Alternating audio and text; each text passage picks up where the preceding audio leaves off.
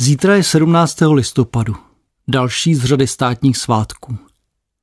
Výročí tzv. sametové revoluce letos není nijak kulaté, od té události nás dělí 29 let. Přesto však asi mnozí z nás cítí, že je důležité ji znovu připomenout. Vždyť právě od tohoto historického zlomu se odvíjí naše současnost. Pád komunistické totality a obnovení demokracie naprosto zásadně ovlivnili život nás všech, kteří jsme byli svědky a do jisté míry i aktéry této historické změny.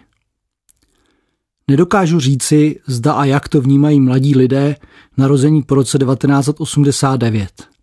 Doufám ale, že jsme jim naši zkušenost alespoň v nějaké omezené míře dokázali předat. Této souvislosti je pro mě nepochopitelné, že prezident republiky se již druhý rok rozhodl o tomto dní mlčet. I když možná, že v jeho případě je to tak nakonec lepší.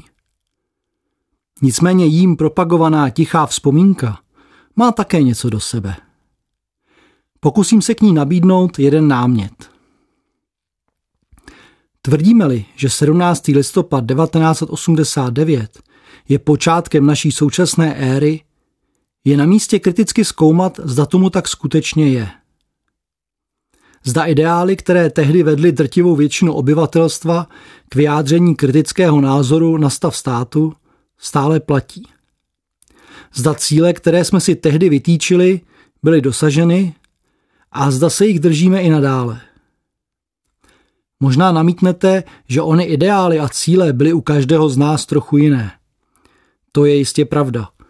Přesto však trvám na tom, že při nejmenším na těchto pěti panovala celospolečenská schoda. Za prvé, chtěli jsme svobodu. Tedy moci se svobodně vyjadřovat k tomu, co se kolem nás děje, združovat se s těmi, které si sami vybereme, nezávisle se rozhodovat ohledně své budoucnosti a volně se pohybovat, včetně cest do zahraničí. Za druhé, chtěli jsme demokracii, tedy možnost ovlivnit prostřednictvím voleb to, kdo nám bude vládnout. Demokracii, v níž jsou zároveň zákonem chráněny a respektovány menšiny a menšinové názory, jejichž nositelé tak nemusí pouze držet hubu a krok. Chtěli jsme, aby politika přestala být neprůhlednou špinavou záležitostí úzké skupiny navzájem provázaných prominentů. Odmítali jsme papaláše, kteří neměli o skutečném životě občanů ani ponětí a co víc, dávali to okázale na odiv. Za třetí. Chtěli jsme, aby se přestalo lhát. O skutečném stavu naší země, o lidech, kteří ji tehdy vedli, i o těch, kteří s nimi zásadně nesouhlasili. Odmítali jsme ideologické překrucování minulosti. Toužili jsme po zcela nezávislých novinách a soudech. Věřili jsme v to, že pravda je jen jedna, absolutní, univerzální, ta, která osvobozuje a která vítězí. Za čtvrté. Chtěli jsme tržní hospodářství. Komu se za komunistů podařilo vycestovat na západ, ten jasně viděl, že tolik kritizovaný kapitalismus vede k daleko větší prosperitě země a jejich obyvatel než opěvovaný socialismus. Bohatství těchto zemí mělo za následek i štědrou sociální politiku, takže komunisty proklamované výdobytky socialismu byly vlastně nulové. Taky už nás nebavily věčné fronty v obchodech a neustálé schánění podpultového zboží. Za páté, chtěli jsme zpátky do Evropy.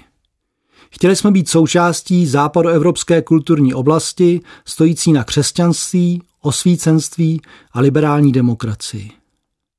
To slůvko zpátky jasně naznačovalo, že jsme se součástí takovéto Evropy již v minulosti cítili.